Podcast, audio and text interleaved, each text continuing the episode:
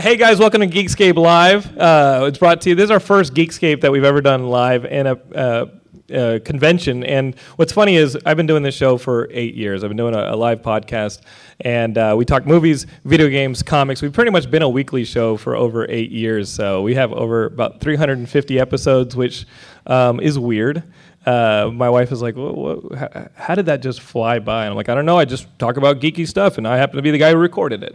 So I figured we might as well make a podcast of the conversations we're going to be having anyway with our guests like Chris Gore, who was one of my earliest guests on Geekdrome, but now he's making his return. How you doing, folks? Howdy.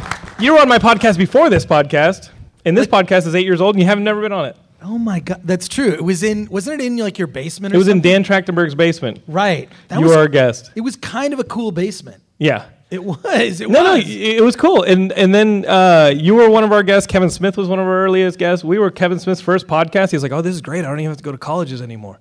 I'll just do podcasting. I was like, good luck with that, pal. And then he built an empire. So yeah, Chris, welcome to the first time you've ever been on Geekscape. Welcome. Thank you for having me. Really, this is fun. And then to Chris's left, we have Katarina Waters. Hello. Actress, former WWE diva. And now, what were the circumstances with no longer being a WWE diva? They just like threw you. They were like, enough. You're beating up all the guys, making them look bad. Yeah, that was basically it. I was getting too much of a crowd reaction, and people were carrying me out of the stadium on their shoulders, and they basically wouldn't give anybody else a second look. So then Vince said, that's too much. You got to go. That's a pretty good Vince McMahon impersonation. Yes. I'm kidding. And to her left, right next to me, is Christopher Daniels. Hello, everybody. Who has a lot of nicknames I learned today. He was signing at our booth today over on the floor, 1110, if you guys are here all weekend. And people kept coming by and having, I mean, everybody came by and had a different nickname for you. Like, they would walk by and be like, Christopher Daniels. I'm like, okay, that's normal. And they'd be like, oh, the Fallen Angel. And I'm like, all right. And they'd be like, Curry Man. And he's like, I was never Curry Man. So they're just giving you nicknames of other wrestlers at that point. Oh, they're making stuff up, yeah. I just wanted to walk past you and be like, oh, yeah, Macho Man. They're all right, slap into it. And you just sit there and look at me like I'm going to punch you in the face. What are like your nicknames? Like, how would people know Christopher Daniels beyond Christopher Daniels? Like, how many nicknames do you actually have? Well, I've been the Fallen Angel for about 18 years. I'm currently the Ring General, inspiration to children everywhere, pillar of society, and the man with the rear that makes the girls cheer. So all of those, are 100% factual and accurate. Yes, ma'am, it's true. And I am the exact opposite of that. So hello. His rear makes men cheer. So Chris is like, I'm the man with the flab. Yeah. I'm the man with the flab that makes the girls stab. But I earned that nickname every single time. Hard pressed. It's okay. Nicknames are not the best. Nicknames come naturally. I don't know if you have a nickname, Katarina, but yes, I'm the infamous Katarina Lee Waters. That's a good one. Well, thank you. Chris, what are some of your real nicknames? I don't think I have any. I've never really had a nickname. We'll fix that on the way out. The only reason I bring it up, Chris, because you have 18, but we have a movie on Netflix right now. We made a movie called Dock of the Dead, and thank you. And you can go on Netflix and watch it. It's a zombie documentary. Who likes zombies? Everybody. You made that movie? That's in my queue.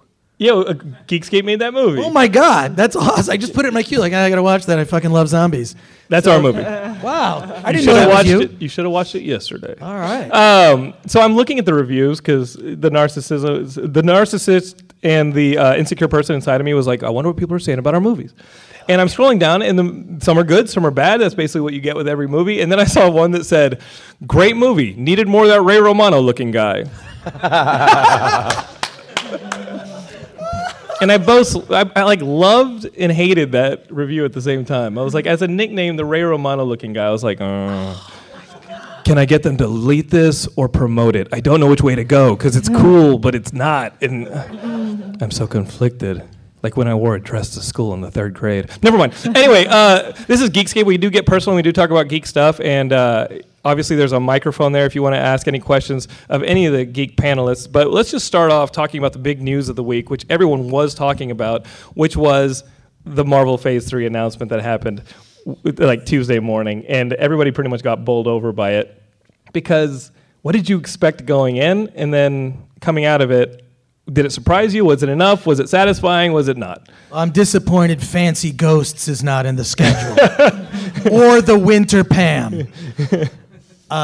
Anyway, no, I think it's amazing. It's first of all, it's incredible that there have been little Easter eggs throughout all the Marvel movies leading up to what's going to be Infinity War, the two-part Avenger film in 2018 and 2019. Right. I think that's... I mean, how they could have mapped this out is... It's incredible, you know, that like... all this stuff will connect. I mean, ultimately, I feel like now we don't just go to the movie theater, we go to the Marvel theater.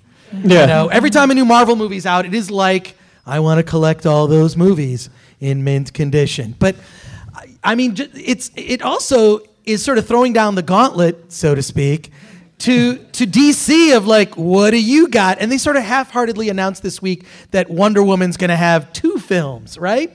We want one set in 1920s, another set in World War II. Right, where we don't want them. Right, like we don't even know if she'll even be interesting as a character in Batman v. Superman, the legal case that will come out in 2016, right? I think we do want two Wonder Woman movies, and I think it is cool that it's the 1920s and it's World War II, but I think those are cool as like flashbacks. I think those are cool as I'm a goddess and I've been here the whole time. You alien and you psychotic guy in a bat suit are new, and I've been holding it down this whole time. Like I've been a part of history. You guys are coming and changing history, and maybe that's the form of the conflict. But to put two movies, I mean, I don't know. It's got to be really interesting. The whole thing is this. I mean, like, I really feel if the first Iron Man was not successful, we would not have a Marvel Cinematic Universe. The fact that that movie surprised people, blew people away, and was much better was at the time a B-level Marvel character, was amazing. So we don't even know if this whole thing with DC is going to work. You know, this thing. You know what I'm talking about? Is this going to work? Is Ben Affleck as Batman... Is it gonna work? Is he gonna go to the Batcave and chase the Joker and the Riddler? You know, like what? We don't know if that movie's gonna work right. to set off the DC universe, because I think they're doing a little bit of retconning with this whole Man of Steel thing. Like he destroyed Metropolis in kind of a dark 9/11-ish way with all those buildings. You're racking up the Zod destroyed Metropolis. Superman was just like, I'm trying to stop him. I'm not very good at this. But I think. I love aspects of that Man of Steel movie, and I fucking hate aspects of that Man of Steel movie. And, you know, the main thing really being about the character of Superman himself, because I think just being a hero involves an act of self-sacrifice, and I don't think we saw that from him. And I know a lot of fans who love that movie will say, well, Superman was young, he didn't know what he was doing.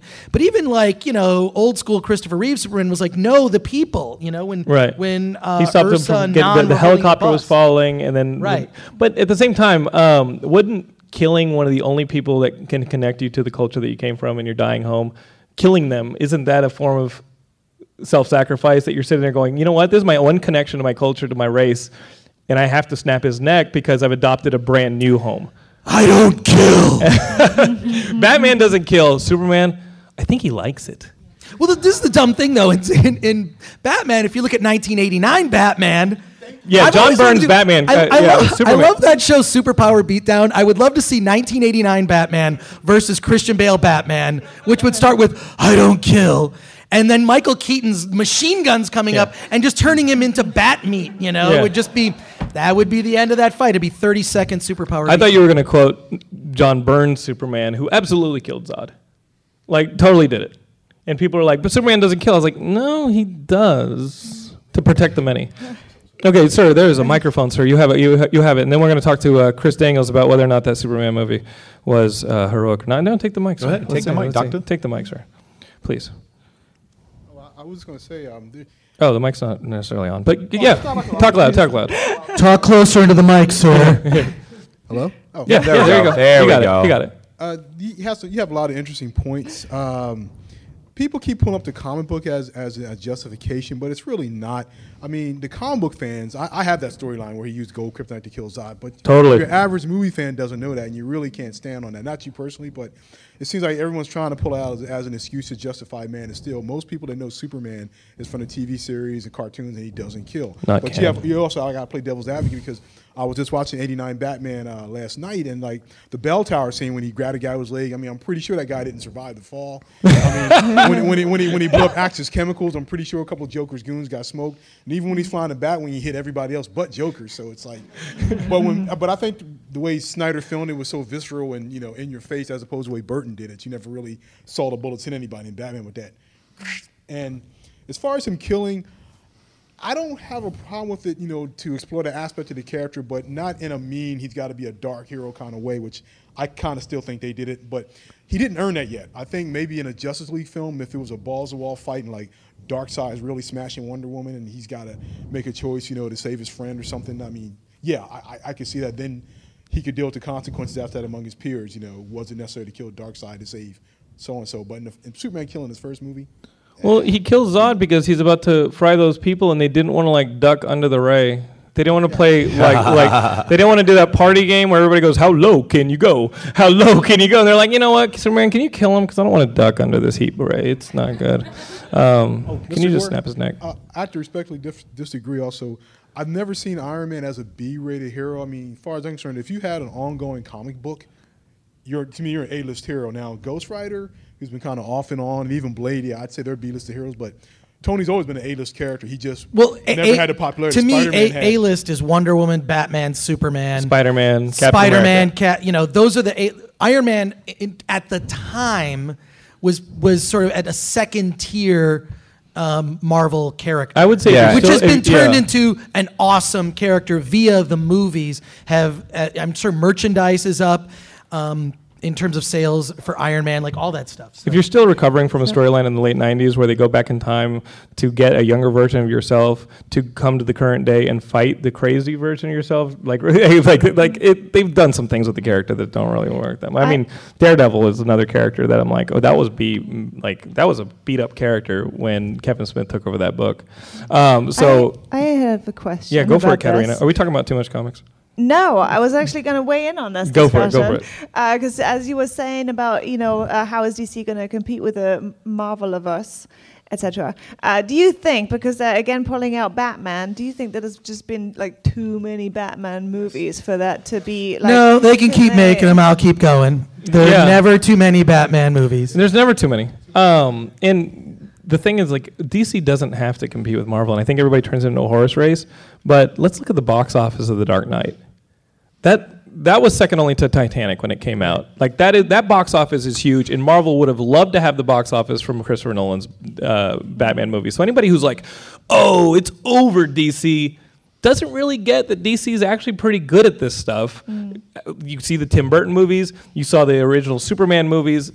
DC and Warner Brothers kind of know how to do this. But have you seen Gotham? Because I've seen where they had that one episode. Not Warner Brothers. No, but the one episode. The two Warner Brothers shows are awesome. The CW shows are great. I just think the one episode where Bruce Wayne puts together C-3PO, I thought was bullshit. And I was like, nothing. I fucking hate Gotham. I think that I wish that show was not what it is. It's going to be the world's longest hand job with no release. That's the story. It'll be just like Smallville. Do you still watch? I love Smallville. What? Gauntlet Throne. I love that show. Am I wrong? 10 seasons of Smallville. Okay. Chris, are you watching any of these TV shows? I'm watching Flash. I'm watching Gotham. I'm watching Agents of S.H.I.E.L.D. and I'm about to watch Constantine. I have it on my DVR. I agree. I don't know how. I'm waiting to see if Gotham can be entertaining with the idea that the most exciting thing to me about that series is going to be the end when Bruce Wayne becomes Batman. I don't know what their plan is. I don't know if some of Gotham is going to be, and I don't know how long this could go for this to be the case, but for Bruce to become Batman before he's actually Batman, like the training stages, like almost the year one stuff that was in the books. If there's going to be any of that. What if he just becomes Batmite first? and Mitzel Plick joins in, and then it turns we're having fun. Trick or treat. But I mean, they have to make, to me, they have to make Jim Gordon a much more interesting character than they have so far. But I feel like comic fans will let a lot of shit go down their throat before they fire back. Like Gotham's going to have to be rotten for 23 episodes straight before they go, you know what, maybe this isn't the show for me. And I mean, I think that's one of the reasons why comic fans and people are still trying to sort of play to the comic fan bases, because they know that even when it's bad, we're going to be there. You know what I mean? I don't know how anybody feels about this Fantastic Four movie coming out, but I see a lot of it, and I'm just like, oh, man, this is not going to be as...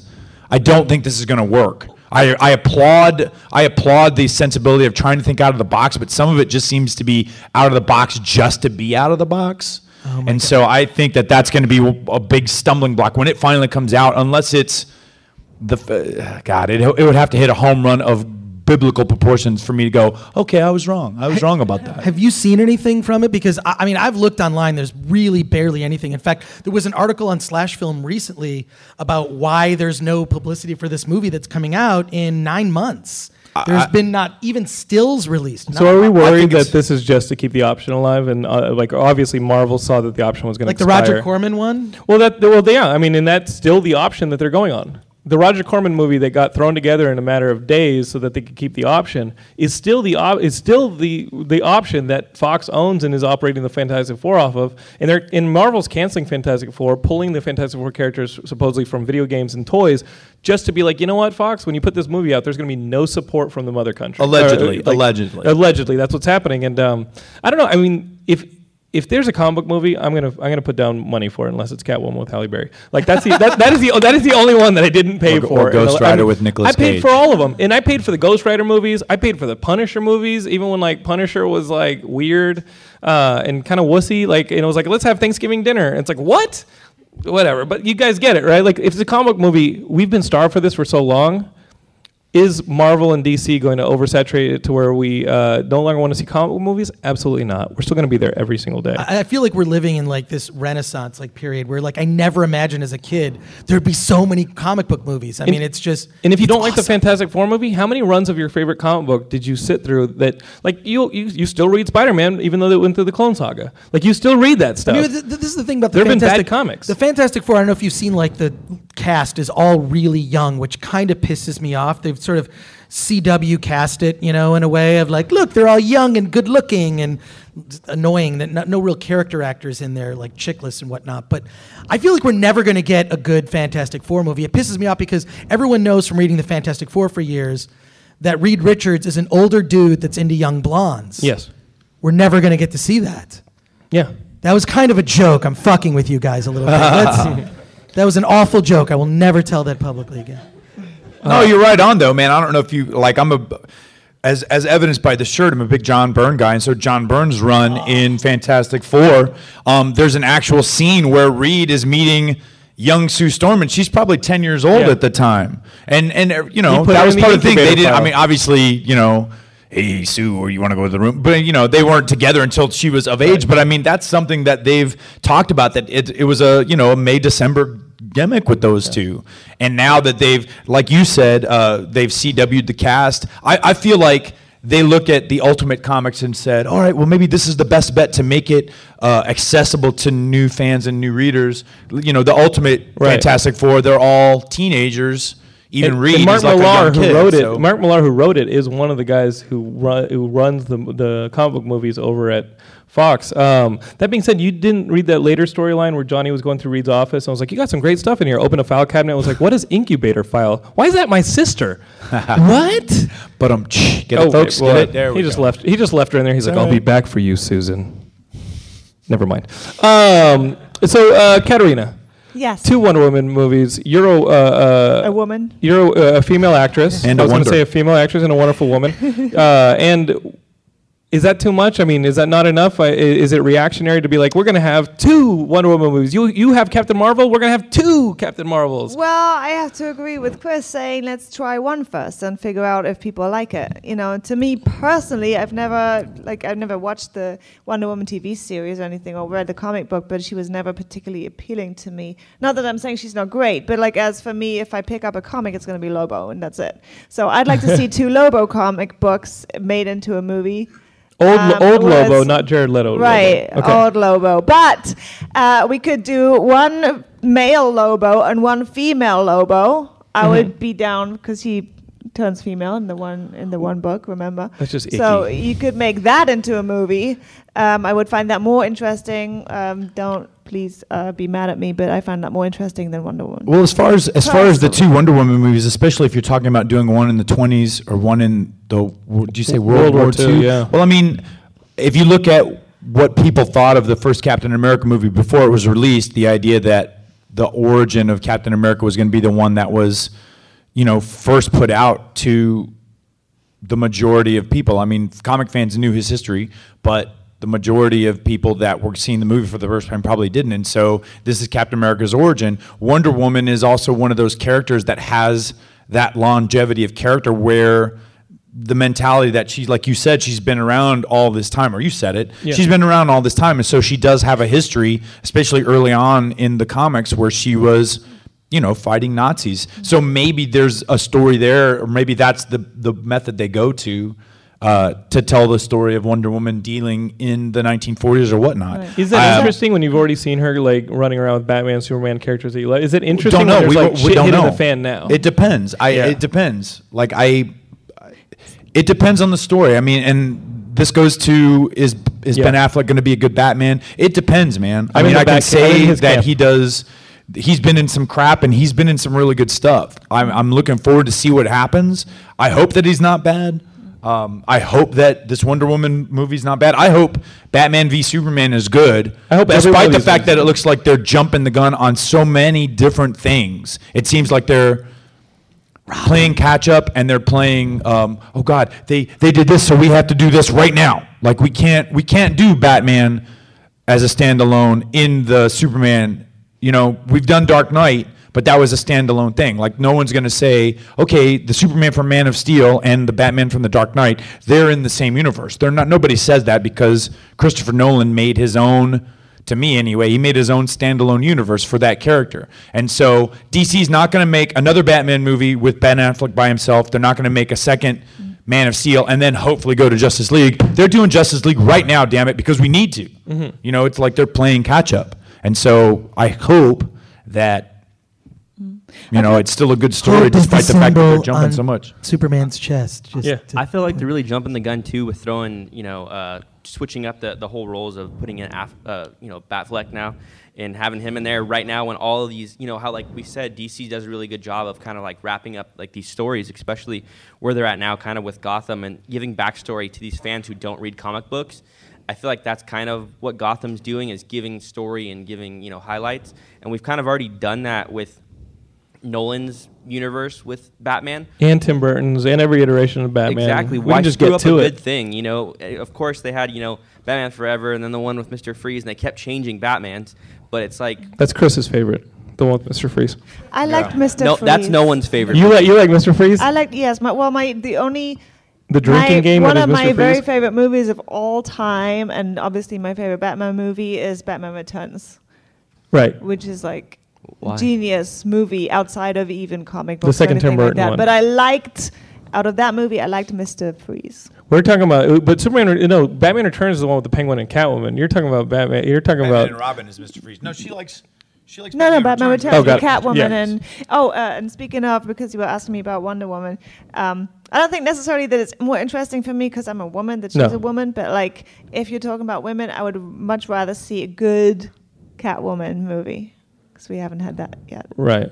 And there's a basis for that character. Like, there's a familiarity with that character. I think Wonder Woman, why have they miscued on her so many times? I think also, for me, like, the more interesting characters are the flawed characters. And I think that's why Iron Man took off so much, because he's, like, essentially flawed. And that's why people find him interesting. And then the same with, you know, Catwoman. And they try to bring that in with the Christopher Nolan Batman characters. He's supposed to be, like... What is Lobo's flaw? Since you're a big Lobo fan, I'm not as familiar with Lobo. Like, what is Lobo's flaw? Like, what draws you to Lobo as a character? He's hilarious, yes, but.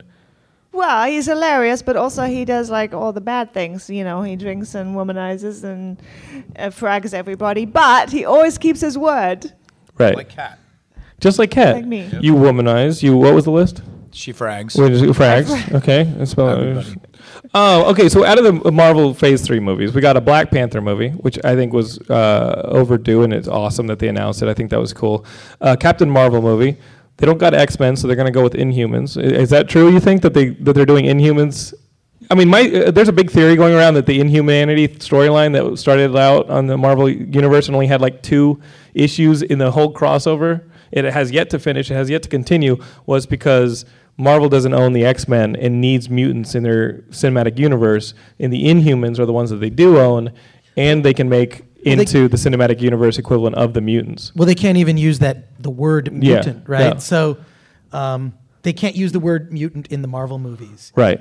So I guess they're just calling them Inhumans. Right. I don't know. I feel like Marvel should get the rights to all of those characters back. That whatever that deal was that they made way back when with those... There were many deals. Fox and Sony. Some of them were at Artisan, some of them were at New Line. They were all across the board. And there's some characters that are in different places, too. Right. Well, they've only... You know, Namor is at Universal. It's the only one Universal has because the Hulk reverted, and they co-produced the Hulk. Namor is at Universal. Hmm. So if you want to make an Invaders throwback movie... You got to go get Namor. Isn't Namor in the Defenders too? Yeah, it's like okay. Well, the Defenders is now the TV show, and so it doesn't actually have any of the Defenders in it. So it's like okay, that's weird. It is a mess. And you're right that you do want them to get all of them, but maybe they'll get Spider-Man if Sony continues to misfire on their Spider-Man movies and spend more than they make. That last Spider-Man movie, The Amazing Spider-Man 2, was the Batman and Robin of Spider-Man movies. It really was utterly ridiculous and insulting.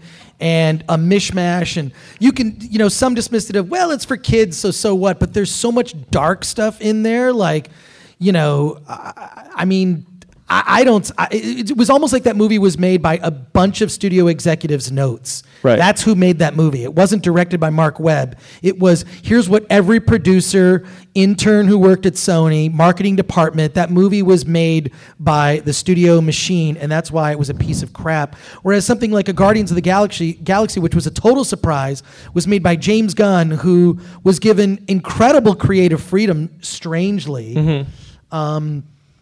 And it was weird, like, because I've known James for years from just the film festival circuit and from indie film and whatnot, and he was like, they just let me do whatever I want. It's weird. Like, he felt it was weird how much creative control they gave him, but I believe that they really loved the script, because when Joss Whedon read that script, he said, this is the best script at Marvel right now, is this Guardians of the Galaxy script, which is why that movie got made, was because everyone believed in that screenplay.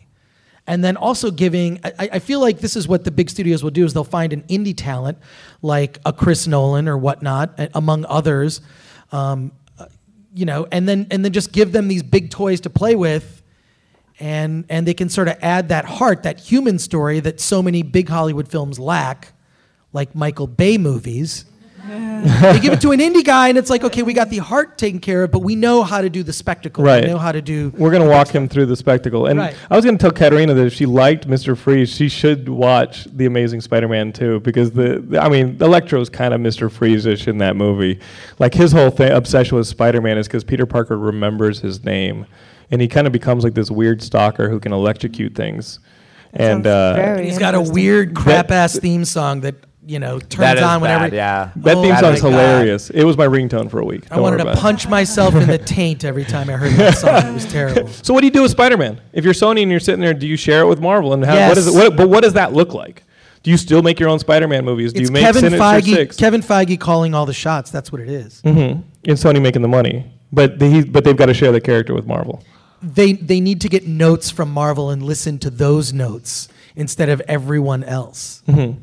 And beyond Zack Snyder, is there that person at DC who's going to shepherd the Warner Brothers films? Do you know who that is? Because I don't. Yeah, I mean, that's kind of what we're looking for, is some kind of a structure, some kind of a spine that says, okay, well, we can see, since they announced that big slate of movies, we can see where a Cyborg movie fits in. We can see where an Aquaman movie fits in. We're looking forward to all those movies. Just convince us that they're going to be good. And I did like Man of Steel. I thought Man of Steel warrants more movies. Absolutely, it did. It had a great box office. A lot of people did like it. And if it was a mixed bag, that's still good enough to keep going. You know what I mean? Like that is good enough to build on.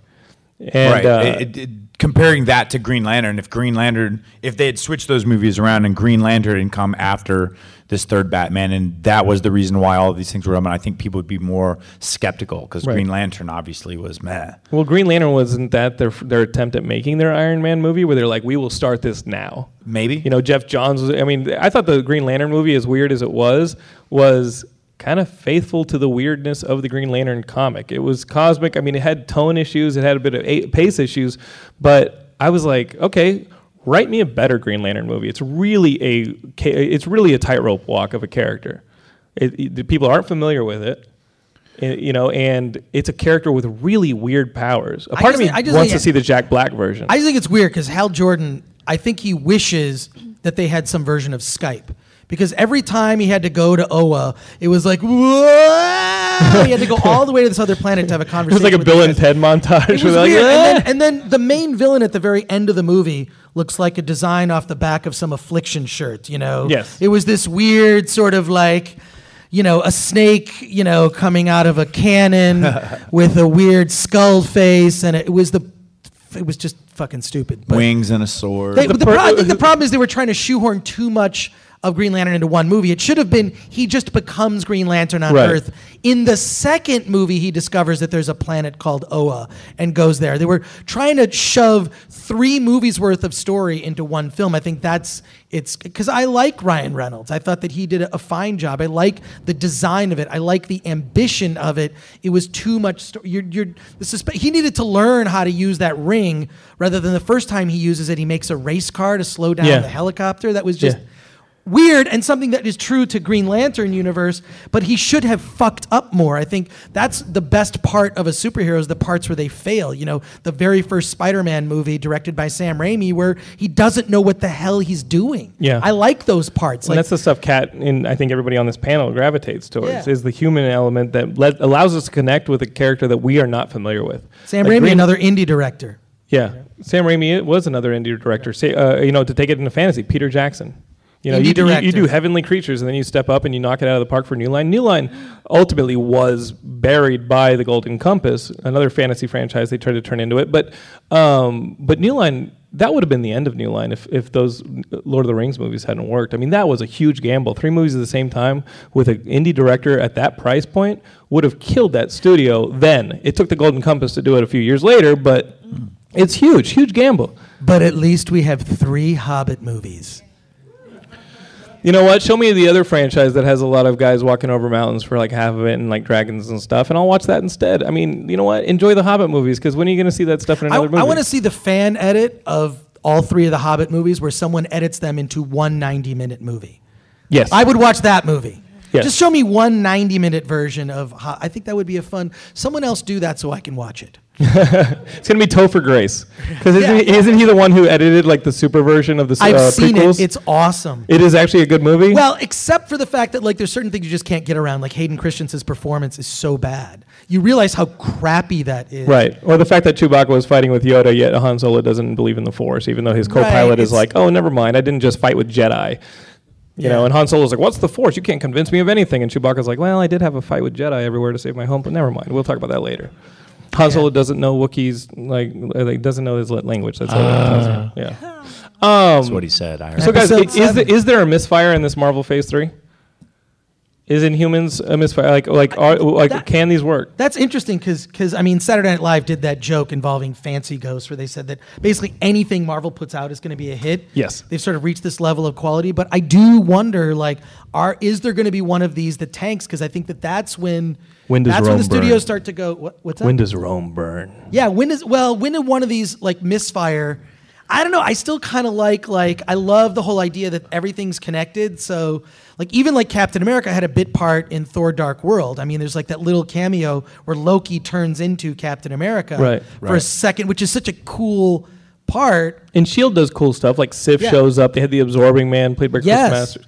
I like that stuff. I think they realize that what they're telling is one story, which is the Marvel Cinematic Universe. It's just that this particular issue focuses on Doctor Strange, but I guarantee Doctor Strange is going to have other stuff happening in that world involving familiar characters that will have cameos, because all the Marvel movies need that, right? And we learned that Black Panther isn't going to be introduced in his own movie. He's going to be introduced in Civil War. Right. Like I think that's cool. Maybe even Easter eggs in Avengers Age of Ultron. Maybe. Right. Age of Ultron. And maybe they use that to introduce the technology developed by Mr. Hank Pym earlier in the Marvel Cinematic Universe, and leads to like the August release of Ant-Man, which I'm kind of looking forward to more in the same way I was kind of looking forward to Guardians more than Cap 2. I was like, yeah, Cap 2, we know what we're going to get. It's going to be badass. Guardians is going to be interesting. You know, and that's kind of how I'm looking at Ant-Man. It's like, we kind of know what we're going to get with the Age of Ultron. Ant-Man's going to be interesting. I'm excited for that one. Another question, sir. I don't mean to cut anybody off. Does anybody else want to get up here? No, that's fine. It's not like do a dance first. What's your question, sir? Two things you guys brought up. Going back to DC, me, myself, once again, respectfully, I have to disagree. I love Batman. He wants you to leave, Chris. I've been reading Batman for years. But you don't even have to do it respectfully. You can do it assholey. I don't care. No, this is a comic book convention. We don't care. It's cool. I respect your opinion. I like Batman a lot, but I'm getting a little burnt out on him. I mean, and I think that's one of DC's weaknesses right now. They rely way too much on Batman. I mean, he's their number one selling character. I get that. Of like all like merch, like everything, I completely understand. More than Donald Duck. What's that? Or Daffy Duck? More than Daffy Duck? Oh no, I'm talking about DC. Oh, get out of here. I mean, I'm not saying abandon Batman, but give him a break for a couple of years. I mean, I would build a whole universe around Superman. Maybe introduce Wonder Woman later on. I mean. Like you said, they did Guardians of the Galaxy. Will we ever see Legions of Superheroes? I mean, will we ever see a Teen Titans movie? I mean, this is where Marvel... I heard Martian Manhunter's unfilmable. They're taking chances. And also, you said, too, we'll have to have a flop. Well, they may have a bad movie, but look at all the good they've done. I mean, I'm the type of person, I don't give up on something just because you have one or two bad things. I mean, like when Spider-Man 3 came out, I really wanted to see Raimi come back and do a fourth one because I really enjoyed the first two. So they might have a couple of misses, but I mean, they're on a roll right now. They're doing good. But you nobody bats 100. Like, nobody bats 100. Yeah. And they're batting great. But I do agree with you that, like, yeah, it's good to have a character. I mean, you know, between The Dark Knight and Dark Knight Rises, it was 4 years as opposed to 3 years, with which is fine. I feel there was a death in the family, not a pun, but there was. I mean, Heath Ledger dying. Yes. Maybe that movie would have come out earlier. Well, what I'm saying, not just the films, but look at it. Okay, we just wrapped up the Nolan trilogy. It's only been 2 years since Rises. Yeah, what happened to John Blake? Can we see him in Justice League? Four Arkham games now. Four Arkham games. All the DC animated movies now are ridiculous. It's like, if it's not a Justice League movie where once again Batman's got to be the coolest kid on the block, then it's a standalone Batman movie. But you vote with your dollar. I like the character, but it's like they seem like they don't believe in all their other characters. I mean, even when I watched the writing, it's like I just watched the very terrible. I couldn't stand it. Justice League War animated movie. And not only was once again Batman the coolest kid on the block, but everybody else is so unlikable in the movie. It's just. But at the same time, like, you vote with your dollar, and if you didn't, you know, if you don't want to see Batman, then you're burnt out on Batman. You're not going to go see his movies. And Batman is still a huge. I mean, The Dark Knight again was second only to Titanic in domestic box office. Until Avengers beat it. And until Avengers beat it, but I mean, third. That's still something every movie except two movies still wants.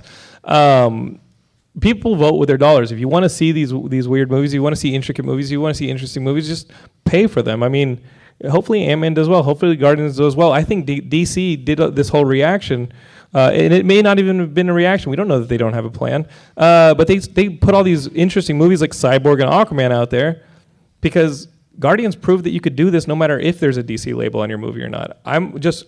Hey, we're going to be paying for these movies regardless. Let me change it over to my buddy Grant Morrison. Chris, I got to hear the Grant Morrison story because I didn't hear this, and you told Katarina that but I want to hear the Grant Morrison story. Okay, the Grant Morrison story, basically, I was walking around the floor today, and I was shopping around the comic books, and I happened to be looking through a comic book box, and one of the gentlemen who was running the shop says, are you cosplaying as Grant Morrison? And I said, no, I'm cosplaying as myself. And he goes, "Are you Grant Morrison?" And I said, "No, if I was, I would tell you to sell my books for a lot more than this, young man." That's the Grant Morrison story. Thin. Which I think is pretty good. Chris, do you ever get that where they're like, "Are you Chris Gore?" Yeah, I'm cosplaying as Chris Gore right now. And they're like, "You've been served. Here you go. Your ex-wife wanted to know." What I get is, "Are you Chris Hardwick?" And I said, "No, wrong Chris." They don't do that, do they? But then the funny thing is, they actually do that. Yes, and he gets mixed up with me. He'll be at red carpets and people say, "Hey, Chris Gore." So whatever. Fuck it. He's the Earth 2 version of Chris. That's what I would always tease him on the set. So. Chris, when can we see you doing more reviews like you used to do on Attack of the Show when you did I think you had a minute and a half or 2 minutes to review? Well, yeah, I had 4 minutes to do this DVD Tuesday segment. Yeah, Probably not, dude. Unless someone pays me to do it. Why not? I could just do it on your podcast. I would love to watch my movies based off of what you would say in 30 seconds. No shit. That's how I would watch movies. You know what? If I will do. Sucked, I wouldn't watch it. What's your name? Dylan. Dylan, for you, on the next episode of my podcast, I'll do a bunch of fucking reviews. Dude, kick ass. Okay, so Dylan. Kick ass. I'm writing it down. Dylan needs some reviews, and I'm gonna tell you about some movies on my next podcast. My podcast now costs $50. Because I have to watch all the movies that my film teachers are suggesting. Citizen Kane, I mean, those are cool and whatever, but dude, let's get some good stuff, bro. Nah, I got some better suggestions. Yeah. I got some better suggestions. You know how many better movies are than Citizen Kane? Oh, there's a shitload. But look, I'm a fan. It's just that I've spent considerable time over the last couple of years just trying to change my career, doing stand-up comedy, I'm working on 2 animated web series that are coming out next year. He did 3 adult films. I do voice acting.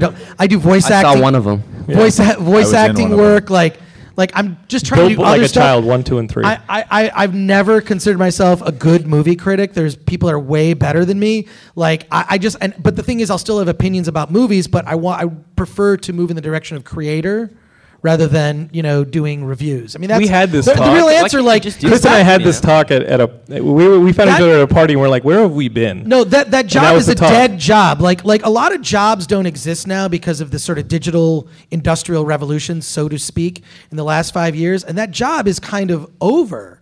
The job of being a film critic, because the mass populists on social media are the ones, those opinions are matter. I mean, they're algorithms that the studios look at of positive and negative, what people are saying on Twitter, and they can predict the box office based on the Twitter chatter on Fridays. Right. They're doing the job for free. Right. Yeah. So, but which is you all tweet your opinions. Son or seller sucked, or whatever you say, you loved it or hated it, that stuff is tracked. And that will help predict. So I feel that job has been democratized, where it's and I've always believed that everyone's opinion has validity as long as it's a qualified opinion, as long as it's one that comes with, you've actually seen the movie. Right. It helps if you've seen a lot more movies. It helps if you have a sense of film history. It helps if you can write grammatically correctly, which most people can't. So I feel there's all these, to me, always 3 qualifications. You need to have those qualifications to be able to write about film. Okay. But I still feel people's opinions are valid. The box office is the way you vote on movies that you like and dislike. Katarina, you have a series of movies that I saw at the booth. Katarina's signing and doing photos at the booth and stuff. And I saw that you had a row of DVDs that are horror movies. Yes. And what is that? You'd never told me about that stuff. Right. Well, that's classic horror movies that are re-released by Scorpion Releasing, and I do a little hosting segment. Like Joe Bob Briggs, who was the best. Remember Joe Bob Briggs when he would talk about horror movies or so those DVDs are awesome horror movies, and it's Halloween, so there'd be a perfect time to check those out. Yes.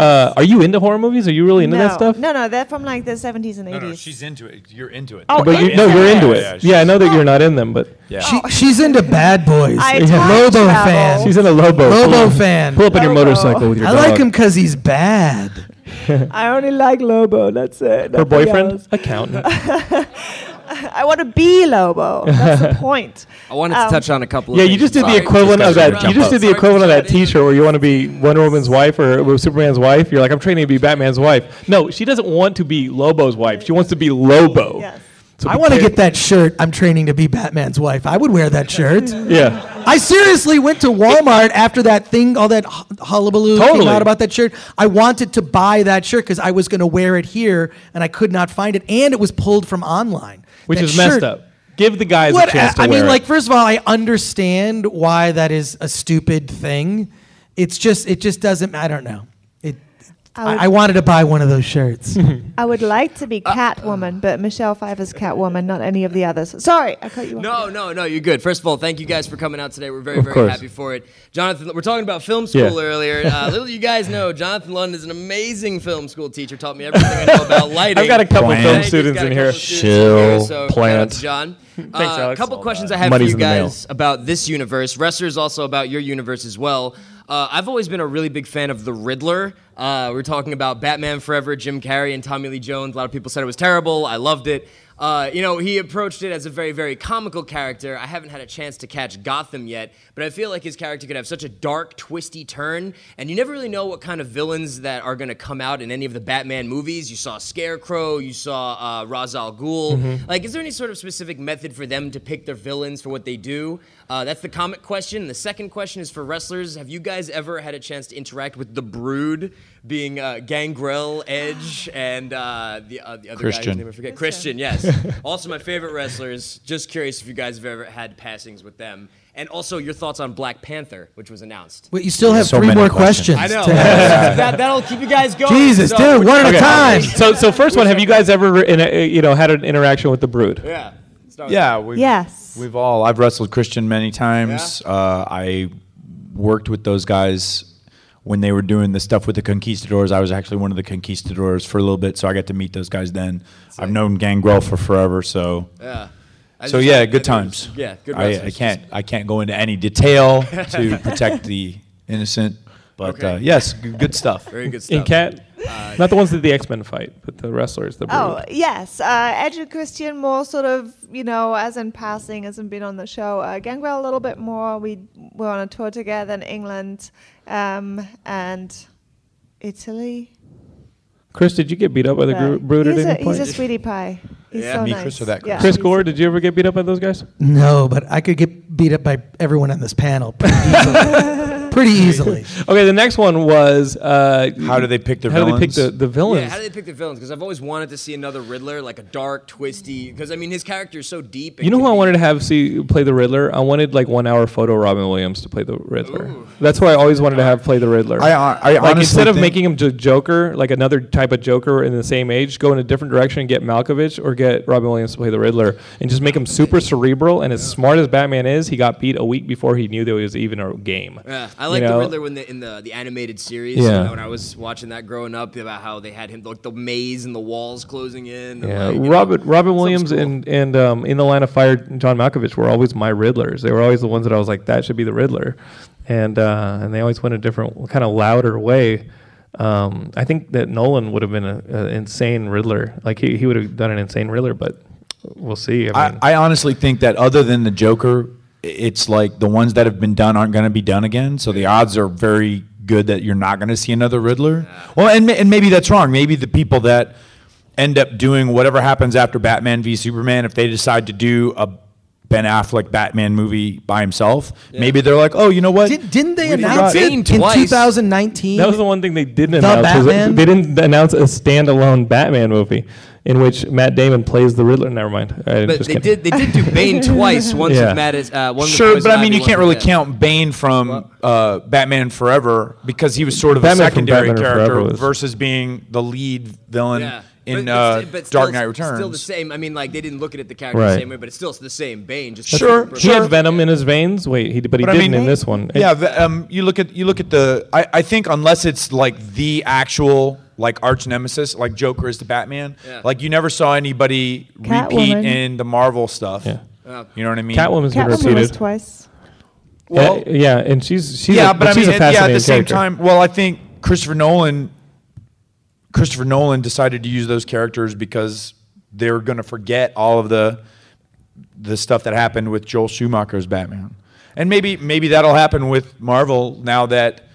Mark Webb is done or whoever's doing the next Spider-Man or whatnot, if they, maybe they're going to forget of all the Sam Raimi and do a Venom or do a, you know, another Dr. Octopus. You never know. I just think it takes... I just think like the odds are good that they're not going to do one just because they're like, oh, it's been done before. I think it that's depends, Hollywood's mentality. It depends on the artist too. Like if you have James Gunn come in and be like, you know what, you may think Rocket's a silly character. I know how to do Rocket. And they nailed Rocket. Like that when you see Chris Pratt look over and that silent moment where they're all in prison and you see Rocket's been tortured and you see him kind of huff and you're like, oh man, I just felt for a raccoon. You know what I mean? Like that was, you know, and you kind of see dopey Groot and he like goes and like enacts the alarm too early for the plan. And you're like, oh man, like you got all those characters silently. My favorite scene in Gotham so far, because Gotham has been like this year's Agents of S.H.I.E.L.D. where you're like, it'll get better, it'll get better, it'll get better. And S.H.I.E.L.D. did get better.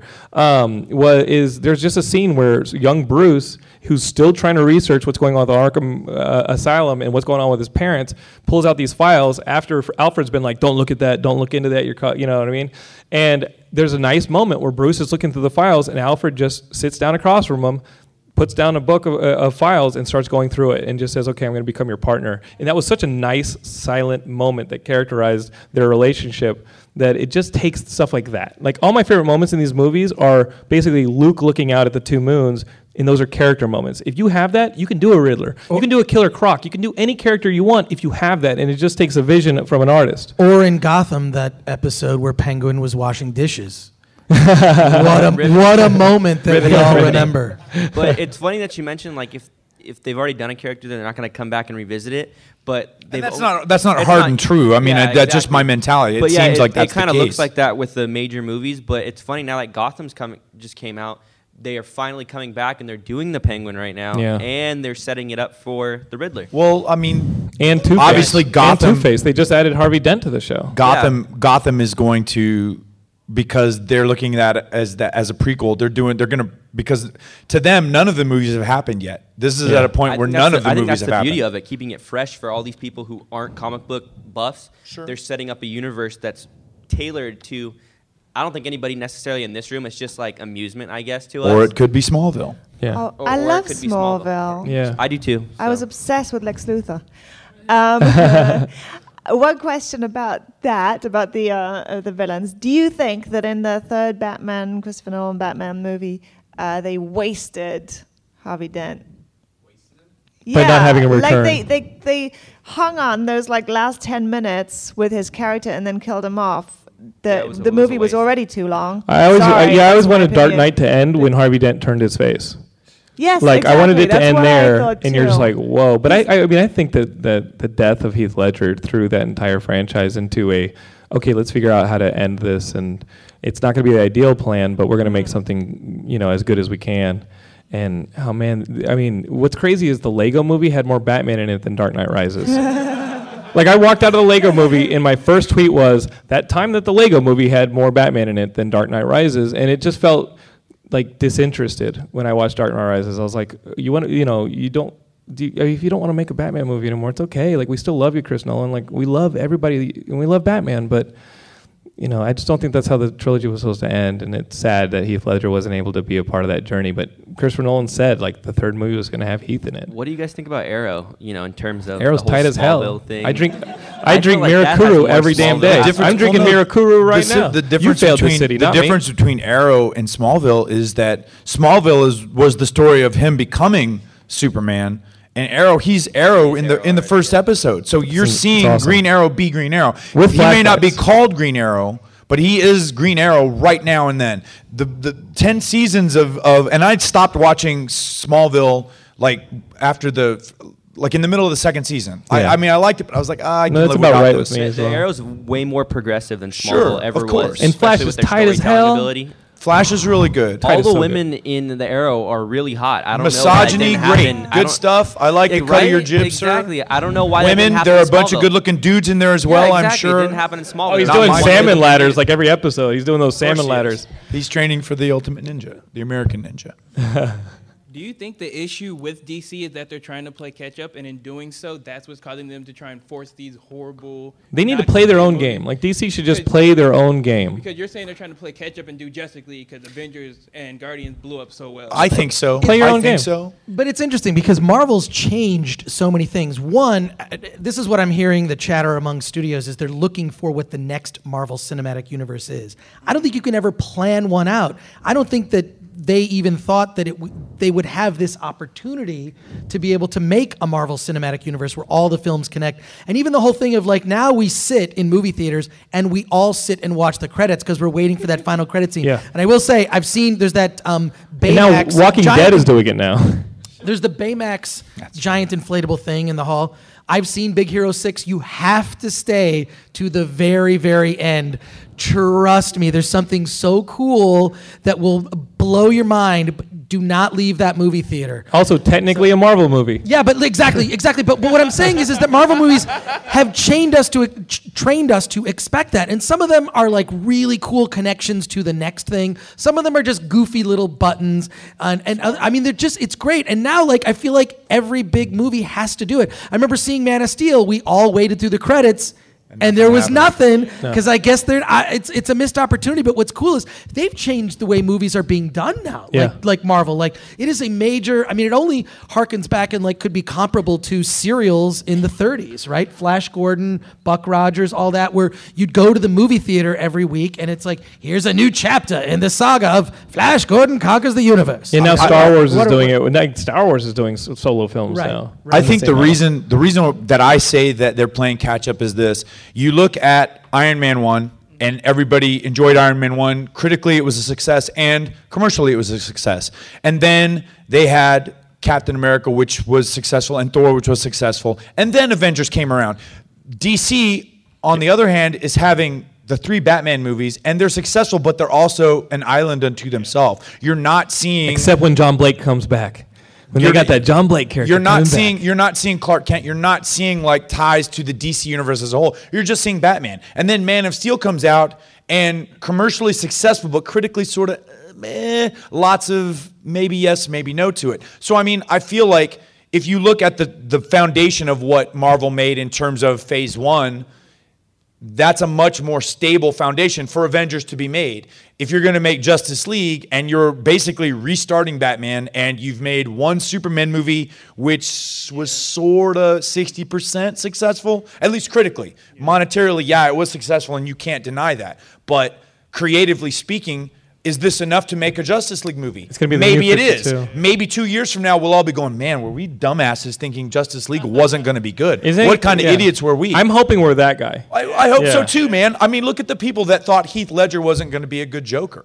Right. You know what I mean? Or Michael Keaton, a good Batman. Absolutely. Yeah. We're glad to be wrong in those instances because we've at some point grown up with these characters and we've gotten that emotional connection to see that success, and we, you know, to make us feel like, I knew it. I knew they could do something great. I knew they could make a good Batman movie, or a good Superman movie, or a good Avengers movie, or a good Guardians of the Galaxy movie. You know what I mean? Right. Like, if Guardians of the Galaxy wasn't good, there wouldn't be an Inhumans. There wouldn't be a Black Panther.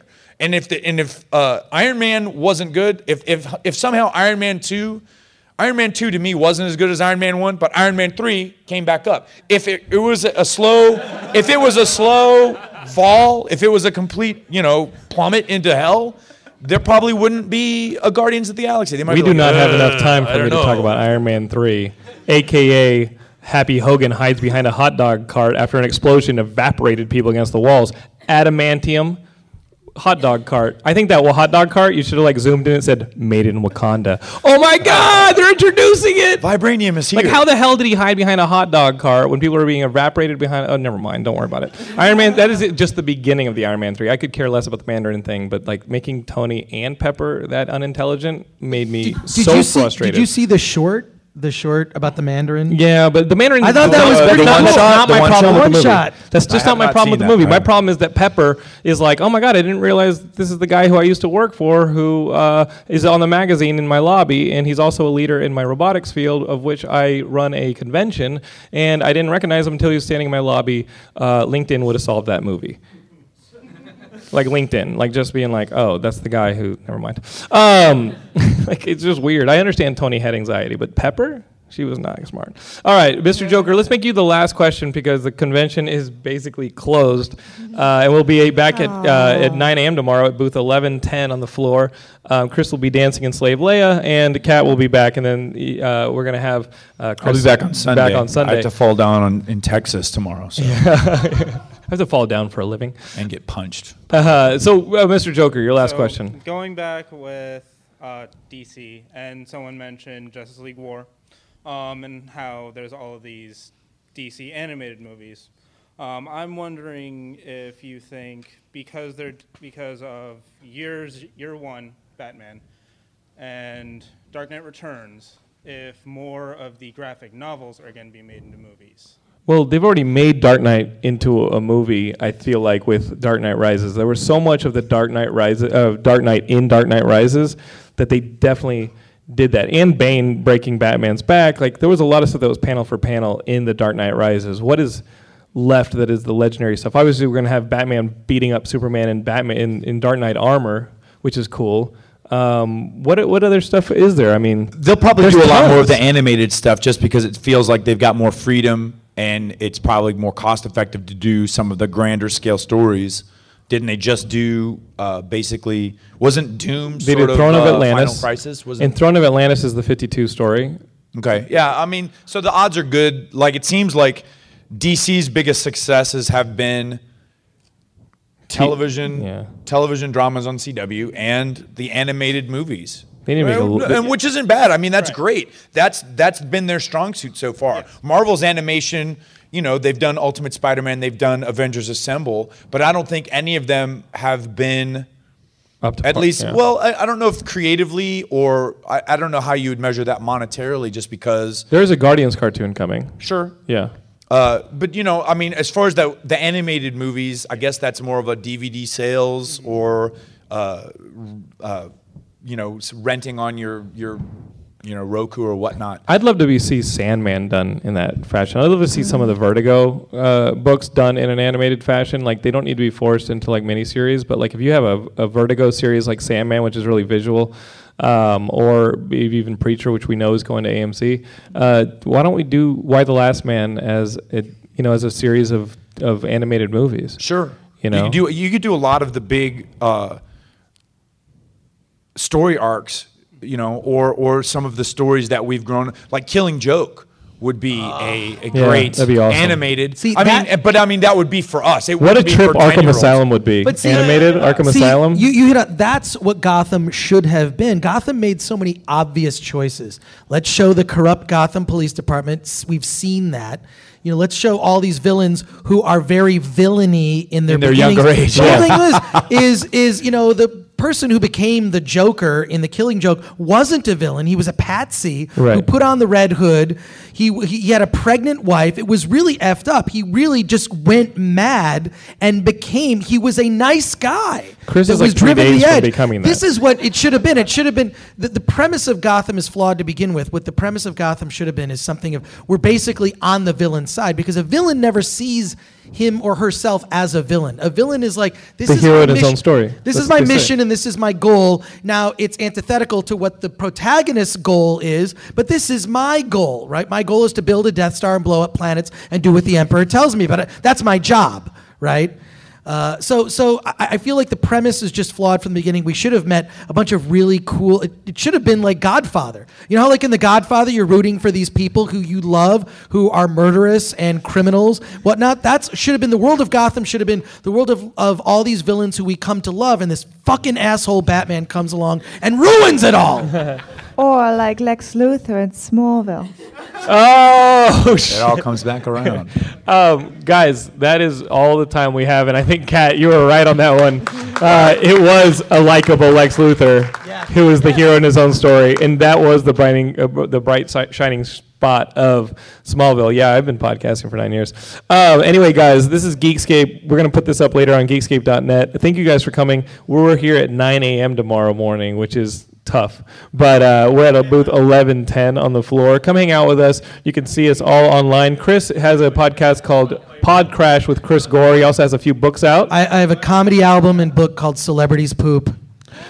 It's available on iTunes. You can also get it. It's on. I did the audible.com version of the book. But it's a book and a comedy album, so you can buy one or the other or both. And just then Google it, Celebrities Poop. Katerina, where can we find you online? I know that you have a new series out called The Red Light Diaries. It's a web series. Yes, that's on youtube.com/Red Light Diaries. Also, my website, katerinasinfamy.com, will have all updates and information and contact details that you need. And Chris? My website is fallenangelchristopher.daniels.com. I'm on Twitter at FACDaniels. And the comic book, Christopher Daniels and Kazarian Wrestle Aw Yeah Comics, drawn by Art Baltazar, who's awesome just like me.